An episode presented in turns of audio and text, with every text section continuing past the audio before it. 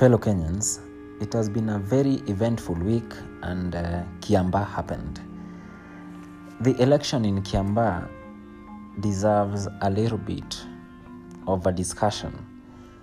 Uh, today, I don't have a guest with me, but uh, I will try to talk about uh, the events that happened in Kiambaa within the week and that led to the win of uh, an UDA candidate in what is perceived to be a Jubilee stronghold.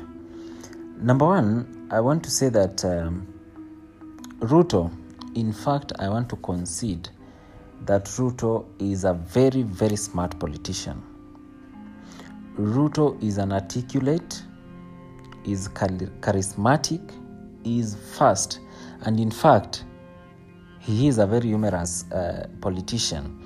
He is, he is somebody that is able to attract uh, masses we, to him, to, to his side.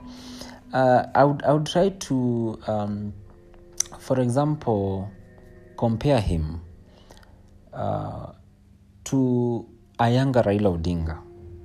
That Ruto is someone who is able to charm his supporters to believe in his cause uh, like Raila Odinga used to do in his younger ages. Right now, Raila Odinga, as we all know, is quite very aged, and I must uh, at this point declare my interest that I'm an ODM life member, but I still believe that William Ruto is a serious candidate because Raila Odinga has grown frail. Raila Odinga, ha, he, in some extent, is becoming tired uh, with according to how his age is advancing.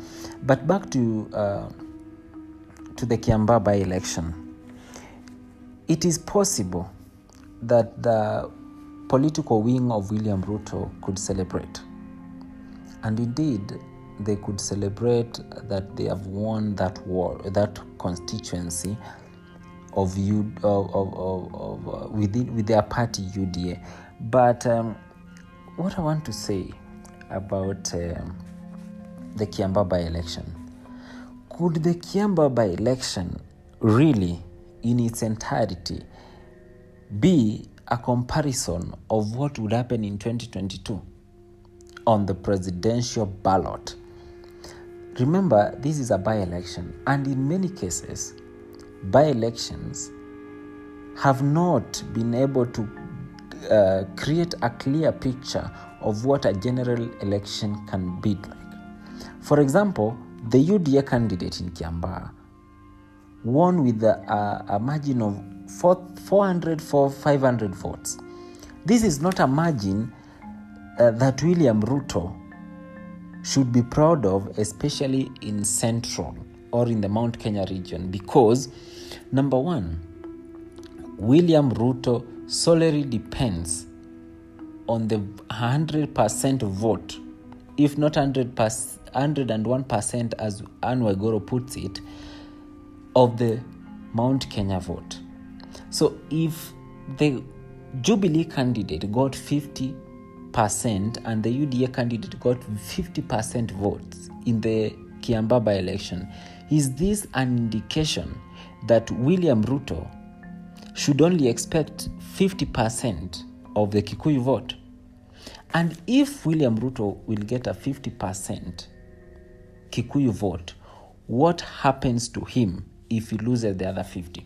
Because remember, this is a ticket, this is a Jubilee ticket that won both 2013 and 2017 with a clear 100% vote of Central and a clear 100% of the Rift Valley vote.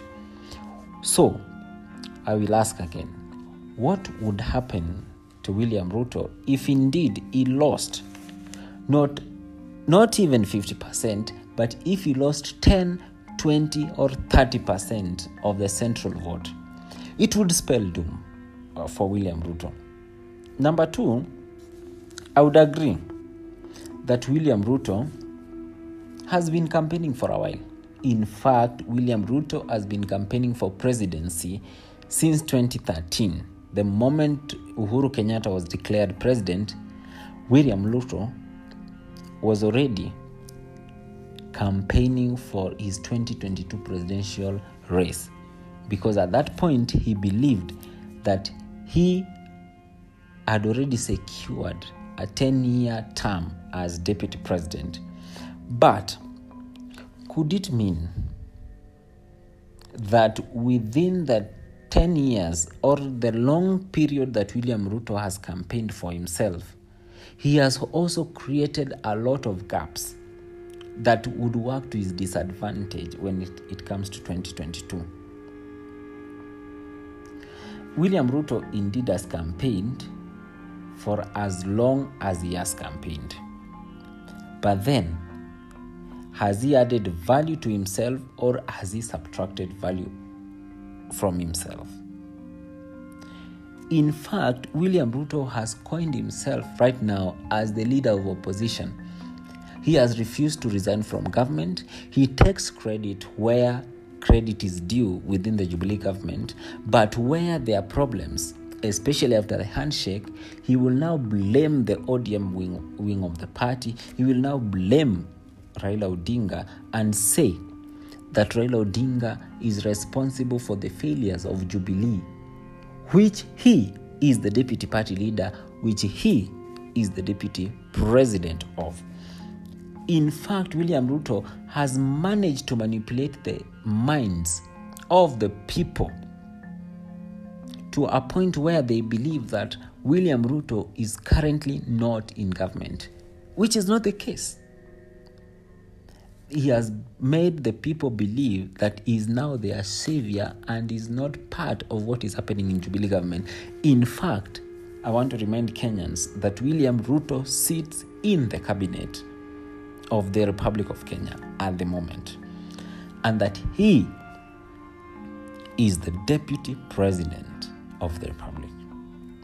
It is so shameful that many Kenyans would fall into that trap, and that many Kenyans would still believe that William Ruto, after all the problems we've had under the Jubilee government, will be the solution to these problems. A William Ruto that is part of these uh, problems, a William Ruto that is part of the government. It is not possible for him to be part of the solution. In fact, I want to submit that William Ruto in 2022 we learn the fact that in this country there is nothing called hustler and there's nothing called dynasty. There's nothing called class in this country, but there's something called tribal. Tribe. I beg your pardon, tribe. He will know that every hustler in this republic has a tribe. And at that point, that is when William Ruto will realize that the hustler narrative that he is selling in this country is not feasible, is not buyable, and nobody can purchase it because at the opportune time, every hustler, every dynasty, whatever, whether the dynasty, rich people, whatever it is, will fall under their tribe. I am an hustler from Kikuyu Nation. I am an hustler from Luya Nation. I am an hustler from Luo Nation. I'm an hustler from Kalenjin Nation. Or I am a dynasty from Kalenjin. I am a dynasty from Kikuyu. I'm a dynasty from wherever. That is when William Ruto will realize there's no two tribes in Kenya. There is 43 and plus, or 46 we have never determined how many we are in Kenya, but that is when you will realize there are no two tribes in Kenya, but we are more than 43 tribes in this country. And I hope it, he realizes that early, and I hope Kenyans realize that they are being taken for a ride, and that William Ruto may not be their savior, but may just be their destruction. The same way they voted out tyranny of numbers, Kumera Kumera, to, to, to send Raila Odinga to Bondo, to send Raila Odinga to retirement. Now, today, they are voting to send Uhuru Kenyatta to retirement in Gatundu, uh, to send him to retirement. the same way in 2032, after they have struggled and suffered the way they have suffered from 2013, that is when they will realize they should also send William Ruto to Sugoi for retirement. It will be too late. It will be a wasted 20 years of our lives.